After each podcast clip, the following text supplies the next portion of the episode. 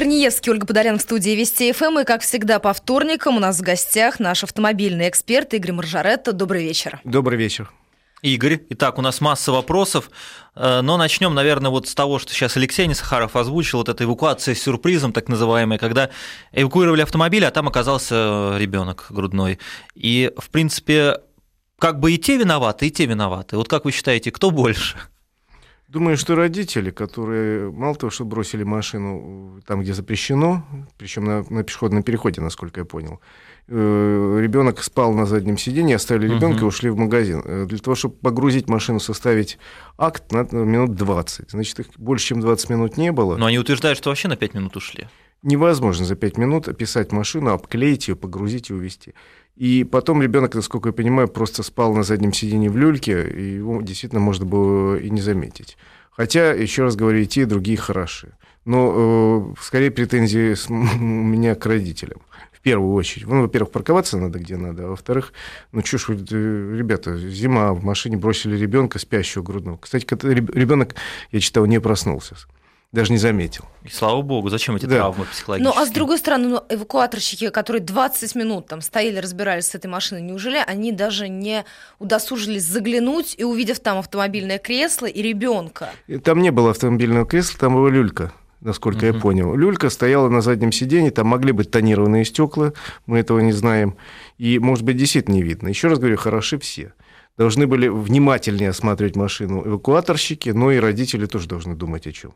Но этот случай, он должен стать толчком для эвакуаторщиков, которые теперь должны ну, более пристально, наверное, что ли, изучать э, автомобиль, прежде чем погрузить его. Я надеюсь. Вообще э, на этой неделе э, много вопросов по эвакуаторщикам, и на прошлой неделе было. Я тут беседовал по этому поводу с вице-мэром московским господином Лексутовым, и он обещал, что в ближайшие дни будет готова специальная книжечка, ее будут раздавать бесплатно, где будут четко прописаны все действия э, владельца, если эвакуируют автомобиль, поминутно, до, какой, э, до какого момента вот он должен там что-то делать. И четко прописаны обязанности водителя эвакуатора. Пока это прописано очень непонятно и в каких-то ведомственных документах, которые мы с вами не видели никогда ну, э, если это появится бумага, хотя бы, может быть, понимать, в какой момент я могу бросаться грудью и защищать свой автомобиль, а в какой-то момент это уже бесполезно. Пока То есть вы считаете, ну, что это может сработать? Что называется, ну, каждый будет досконально это Ну, изучать? хотя бы как-то. Или хотя спонтанные бы... реакции все-таки тоже никто не отменял? Безусловно. Но хотя бы часть конфликтов это снимет. Вообще, что касается эвакуации, уже много раз я вам говорю свою точку зрения, что, конечно, без нее не обойтись, но в таком масштабе, в каком мы ее развернули в Москве, это такая Э, мне кажется, чересчур. Эвакуировать надо только те машины, которые реально мешают движению. А так получается, что 300 эвакуаторов, которые шастают по Москве, они создают еще большие проблемы с движением, особенно на узких улицах, когда начинают грузить нарушителей. Угу.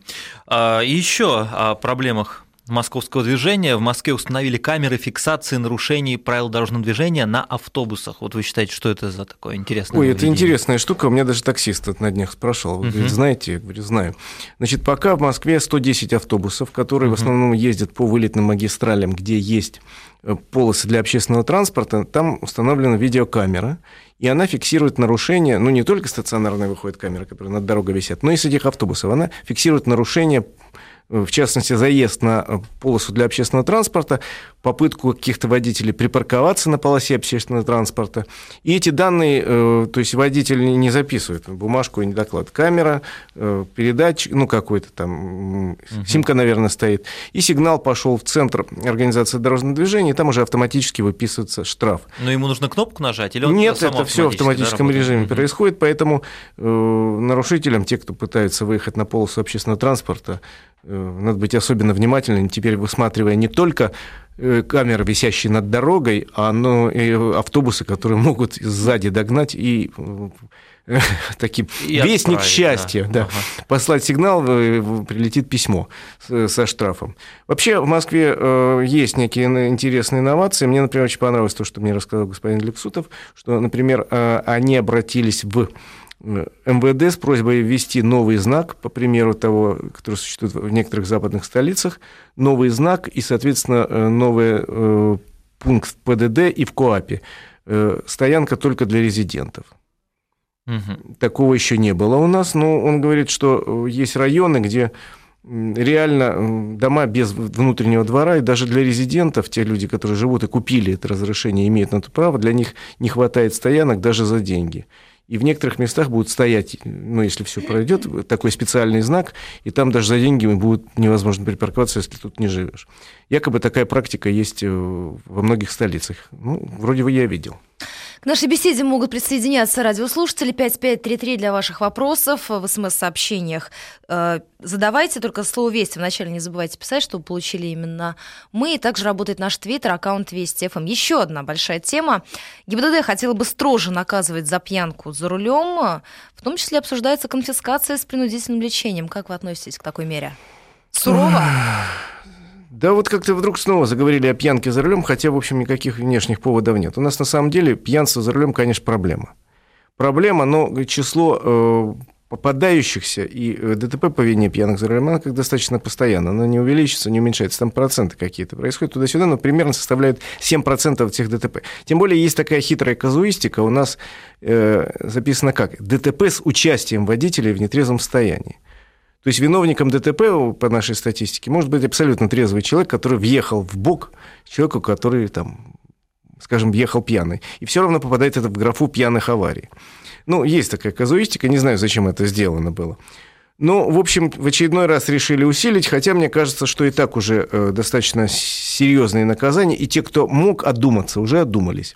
Более того, обещают, что с декабря э, ведут примут во втором-третьем чтении так называемый закон Яровой, по которому, если человек, лишенный прав, попался во второй раз в пьяном состоянии, то это уже уголовное преступление будет считаться. Он может получить два года тюрьмы и э, чудовищный штраф 300 тысяч рублей. И э, что еще ввести, я не знаю. Еще раз говорю, во всем мире есть какое-то количество людей, которые пили, пьют и будут пить, несмотря их ничего не страшит. Люди безбашенные, как вот тот негодяй, который вот на Минской улице убил семерых детей. Про него соседи говорили, что он всегда пьяный ездил. Так вот, наверное, тут, тут поможет не усиление наказания, а скорее какой-то общественный контроль, когда люди начнут реально там, пытаться остановить таких вот невменяемых людей или хотя бы сообщать в полицию. А полиция будет быстро реагировать и приезжать. Обвести можно и смертную казнь, но еще раз говорю, есть какое-то количество безбашенных людей во всех странах мира, и Россия тут не исключение. С ними борются в основном во всем мире ну, серьезными наказаниями, плюс э, в обществе должно быть резкое осуждение таких людей. А у нас часто, знаете, вот особенно где-то на даче, ну, соседи, соседи выпили, вот не хватило там чуть-чуть, поеду я в магазин, ну, все, дорогу знаешь, езжай. Ну, у нас, кстати, даже мы обсуждали это. Надо звонить в полицию, сообщать, докладывать. К сожалению, да, у нас нет единого телефона по всей России. Был бы такой единый телефон, действовал бы он везде. Может быть, люди и звонили.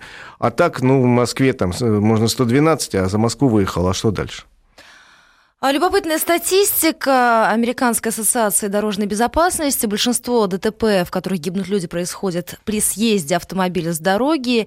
И ведущие автомобильные компании уже разработали систему, которая а, позволяет при помощи датчиков определять степень риска схождения автомобиля с дорожного полотна. Как вы считаете, это действительно такая эффективная мера, которая сможет ну, остановить вот этот вот поток страшных ДТП. Судя по всему, когда засыпает ну, человек. Да, возможно, да. У нас угу. такая проблема есть, но до нас такие технические инновации доходят не скоро. Э, прекрасно работает, зарекомендовали себе во многих западных странах такие системы, которые считывают дорожную разметку, не дают там свернуть туда-сюда. Э, адаптивный круиз-контроль, который во многих автомобилях установлен, и при опасном сближении с автомобилем впереди подтормаживает и так далее. К сожалению, э, это очень важно, но до нас это доходит с большим опозданием, и если адаптивный круиз-контроль уже есть во многих автомобилях, то вот эти системы, которые считывают обочину, не дают mm-hmm. свернуть, они у нас не работают, хотя установлены уже в некоторых моделях, потому что ну, с разметкой у нас, как вы понимаете, совсем плохо, особенно зимой. Вот. Э, и это работает только в условиях, да и я так видел систему, как работает за, за рубежом, только когда хорошо освещенная дорога, желательно в летнее время, когда новая разметка и так далее. Это дело будущего, хотя интересная перспективная разработка.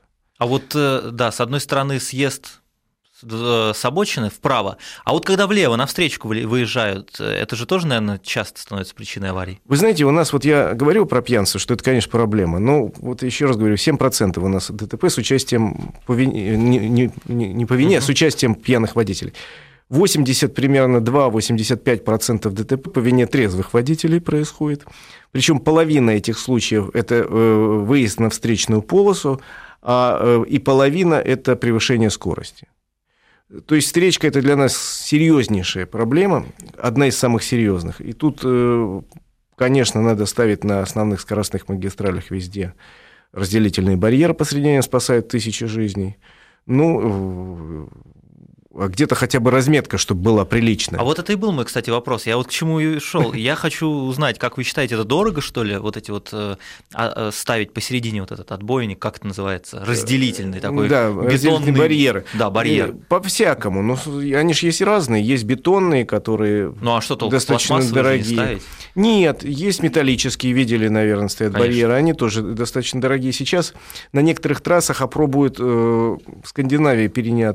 переняли опыт наши, когда э, на тех трассах, где не очень большие скорости, ну, в общем, встречка это серьезно. Но у нас таких трасс нет, у нас все трассы с большой скоростью движения. Нет, ну, где 160, 140. Нет, ну, в общем, есть вариант самый дешевый, в общем, помогающий. Сейчас начинают ставить это, когда ставят столбики, а между ними натягивают несколько тросов, серьезных таких тросов, угу. и это действительно спасает автомобиль. Э, чтобы порвать его, надо ну, перпендикулярно лупануть. А не разрежет это... ли этот трос автомобиль? Нет, ну там не один трос, а несколько тросов и, в принципе, он отпружинить должен.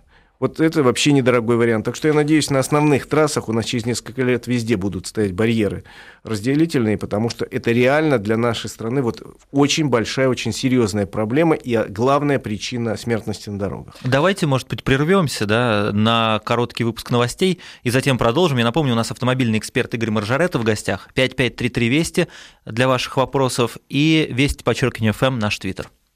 Ольга Подолян, Сергей Корнеевский, наш автомобильный эксперт Игорь Маржаретта в студии Вести ФМ. И Игорь вас спрашивает по поводу еще одной инновации. Это система автоматического торможения на перекрестках. Что вы слышали об этом? Господи, это что такое? Я э, могу сказать, что сейчас э, в автомобилях многие есть прогрессивные инновационные системы, причем многие серийно.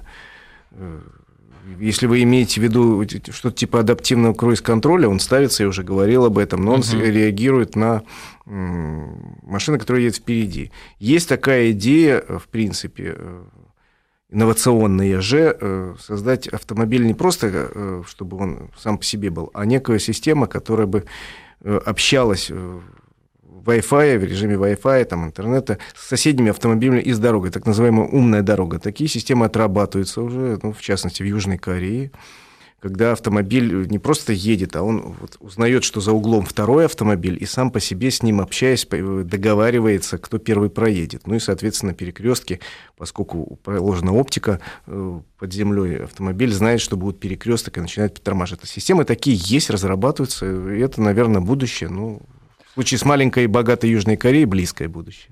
И еще тогда по поводу будущего, еще один вопрос по поводу подушки безопасности для пешеходов. На Лендровере это было показано совсем недавно.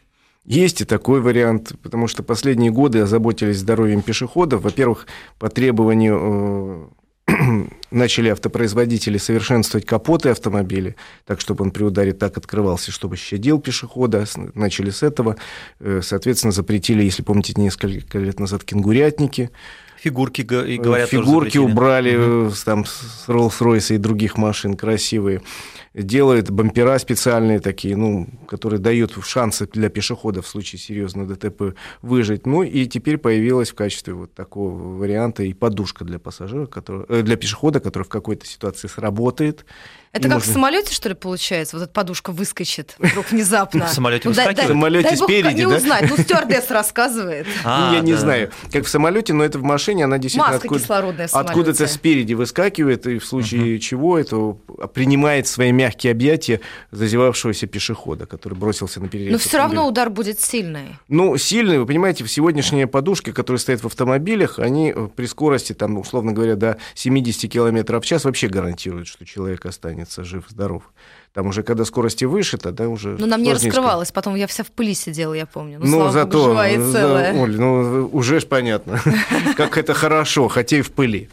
Лучше, конечно, в лепестках роз. Да. Ну, кто бы сомневался. Конституционный суд России подтвердил, что на уплату штрафа за нарушение ПДД у водителей есть 60 дней. Вообще, если что, арест до 15 суток. То есть у нас вообще собираемость штрафов не слишком хорошая. Не слишком и хорошая. арест не пугает при этом. Да, ну, собственно, тут еще система оповещения не очень хорошая, потому что по, по старинке часто почтовый ящик бросает, человек там не живет. Ну да. Ну да. Или э, почтового ящика вообще нет. В многих домах, особенно в провинции, иногда заходишь в подъезд, думаешь, боже, тут. А там вместо почтовых ящиков какое-то вот. Такое, а что, бывают разруха. случаи, что на 15 суток сажают? Бывают, но э, не могу сказать, что это очень широко распространено. Угу. Хотя бывает, э, и, в общем, это в основном, если те люди, которые ну, очень много штрафов накопили. Хотя в большинстве случаев наше правосудие понимая, что местные бюджеты, штрафы идут в местный бюджет, э, предпочитает все-таки назначать не арест, а, скажем, двойной штраф. Угу. Потому что э, этого человека, если арестовать, его надо кормить, поить эти 15 суток. Ну, далеко от э, денег уходить не будем. А лучшими машинами для перепродажи, это американское исследование, стали Land Rover и Toyota. А у нас какие машины идеальны для того, чтобы перепродать их потом? Ну, вот у нас агентство «Автостат» подвело итоги, по-моему, 10 месяцев сейчас продаж на вторичном рынке и выяснил не очень хорошую картину. Но по-прежнему самые популярные машины на вторичном рынке «Лады», ну, поскольку их половина автопарка, то «Лады» номер один. А на втором месте идут «Тойоты». Потом идут все остальные японцы, это самые выгодные машины. К сожалению, есть, я посмотрел это исследование, есть несколько э, таких тревожных звоночков, и самое главное из них, что у нас сильно растут продажи машин старше 7 лет на вторичном рынке, и э, падают продажи автомобилей до 7 лет. То есть говорит это о том, что люди сейчас в этой ситуации подтормаживают с продажей автомобиля, то есть поезжай еще чуть-чуть, бог вы знаете, что там завтра будет – и в основном на рынке крутятся машины старше 7 лет ценой до 200 где-то тысяч рублей. Ну, это совсем уж, извините, не, не машина, с моей точки зрения. А наихудший вариант? Наихудший вариант ходить пешком. Нет, ну, есть на то общественный транспорт. Что э, тоже прямо, скажем, не фонтан. Нет, ну, вы знаете, у нас же страна огромная, во многих регионах общественный транспорт работает плохо, и для жителей какого-нибудь районного центра, где-нибудь в глубинке, там, э, Пензенской области, автомобиль, пусть даже и за 200 тысяч, единственный вариант нормально добираться куда-то там, на работу, там, на дачу, и к родственникам и так далее. Угу. 5533 Вести для ваших вопросов и Вести, подчеркивание ФМ, это наш твиттер. И хотели поговорить с вами, мы уже сегодня обсуждали эту тему, про соседей. А, ну, тема, конечно, из-за того, что хотят сажать э, на 15, 15 суток. опять-таки, на тех же самых 15 суток соседей, которые шумят, это в Госдуме придумали. Но ведь э, не только шум мешает, но вот еще соседи иногда ставят машины неудачно, а в парковок в дворах-то немного, не резиновые дворы. Это пока вызывает конфликты, и вот, например, мы такой случай вот обсуждали, подходят к вам, говорят, вот вы поставили на место, а я здесь уже, например, 15 лет ставлю на этом месте машину. Что делать, как быть, что бы вы посоветовали? Ну, да, ну, если вы боксер тяжеловес, вы можете сказать, э, извините, а тут место общее. То есть такое средневековье, да, начинается? Нет, но ну, я на самом деле могу сказать, что э, по нашим законам место во дворе, оно является общим. Оно не является частным угу. местом Васи или Пети. У Васи или у Пети может быть место на стоянке, где-то там на оплаченное, все, где он зафиксировано за ним место. А во дворе оно все общее, и все попытки поставить цепи, э, огородить, огородить конкретное место, втыкать столбики там какие-то, еще они, по сути, являются незаконными, и достаточно обратиться в местный ЖЭК или к участковому, это все спиливается. Легко я это видел, как у нас во дворе происходило, где я жил. Вот. К сожалению, нельзя не по закону застолбить место во дворе, написав «это мое» или вбив колышки там вокруг. Но бывает это делают будет, так. Это делают, но это незаконно, это можно обратиться, еще раз говорю, в местную власть, это угу. снесут. Вот. Ну а как решать это? Ну, я надеюсь, что все-таки решать мы будем цивилизованно, как-то договариваясь объясняясь там и так далее. Но если человек э, э, говорит, что вот видите, я тут заасфальтировал, я тут вот, вот мне детей надо возить. Ну, ну, я надеюсь, мы друг друга начнем понимать, а не превращаться в дикарей, не, не лупить друг друга из-за места на парковке по голове. Хотя такие случаи даже в последнее время у нас в России бывали. Ну, я вот после 12 ночи приезжаю с работы, некуда, некуда поставить машину. Я уже не знаю теперь, куда ставить. Просто скоро можно будет и не ездить на работу, потому что на работе приезжаешь, негде ставить. Дома приезжаешь, негде ставить. Вообще непонятно, как машиной. Как вот пользоваться машиной? Увы, я э, да. практически пересел на общественный транспорт. Э, если на машине езжу, только вот так, когда ночной эфир. А днем конечно, общественный транспорт в Москве. Это единственный способ доехать из пункта А в пункт Б, дойти там, ну, если это можно дойти. Хотя есть такие места, куда достаточно сложно найти. А вот вы общались с э, министром транспорта Москвы? Э, да, э, вице-мэром. По вице-мэром, да, вице-мэром по транспорту. А он не говорил, будут ли дальше делать платные парковки вот уже вот к МКАДу ближе? Нет, он уверяет, что платные парковки будут только в тех районах города, где есть проблемы. Проблема имеется в виду между жителями и офисами, которые расположены рядом. Я живу на такой улице, где у меня классический вариант, ну, в пределах третьего кольца. У нас э, несколько офисов и огромное количество чиновников, служащих приезжает на машинах, и днем невозможно парковаться. Вечером все в порядке и ночью. А днем их так много, они в три ряда стоят. Вот, э, как уверяет Лексутов, будут только в таких районах, и если выйдут где-то за третье кольцо, только по э, просьбам местных властей, местных э, депутатов, жителей и так далее. Ну, такие районы уже в Москве, Сити, например, это запредельно. Частично Спраш... третьего кольца. Недалеко уходим от темы ухода, уж простите за тавтологию, спрашивают про марки, которые покинули российский рынок. Значит, объявили буквально два дня назад, что покидает российский рынок, кстати, в, четвер... в четвертый, по-моему, раз, компания Seat. Она входит в группу Volkswagen. С завидной регулярностью покидают. Да, они приходят, поработают, они заходили и через группу Volkswagen, и через иностранных дилеров, и несколько, и через российских дилеров, но как-то не везет. Видимо, потому что у нас большим, э, с большим пиететом относятся к традиционным маркам этого концерна Audi, Volkswagen и Skoda.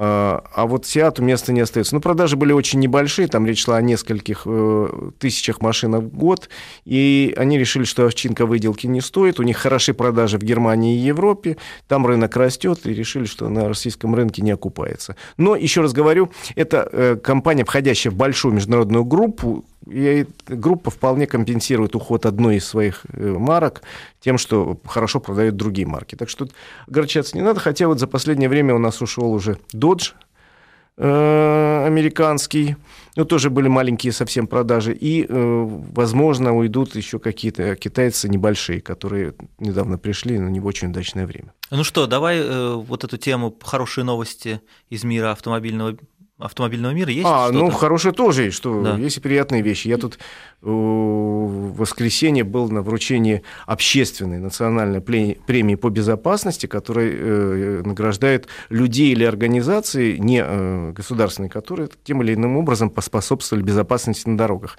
И мне было очень приятно, лично я вручал награду э, молодому парню из Сибири, который ехал в маршрутке, она перевернулась, упала в воду. Mm-hmm. Он за минуту вытащил 8 человек. За минуту вытащил 8 человек, после чего маршрутка ушла под воду. И вот пока такие ребята есть, мне очень, очень приятно ему эту общественную награду вручить, пока такие у нас ребята есть, в общем, можно надеяться, что у нас все будет хорошо.